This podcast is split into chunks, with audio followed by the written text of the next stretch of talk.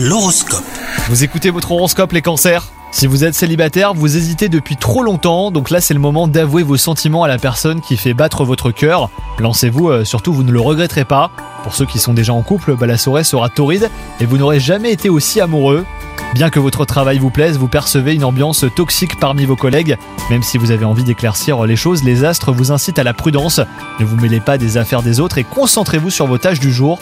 Si possible, isolez-vous pour travailler et restez concentré hein, sur ce qui vous intéresse vraiment. Et enfin, côté santé, bah, vous êtes euh, en bonne forme.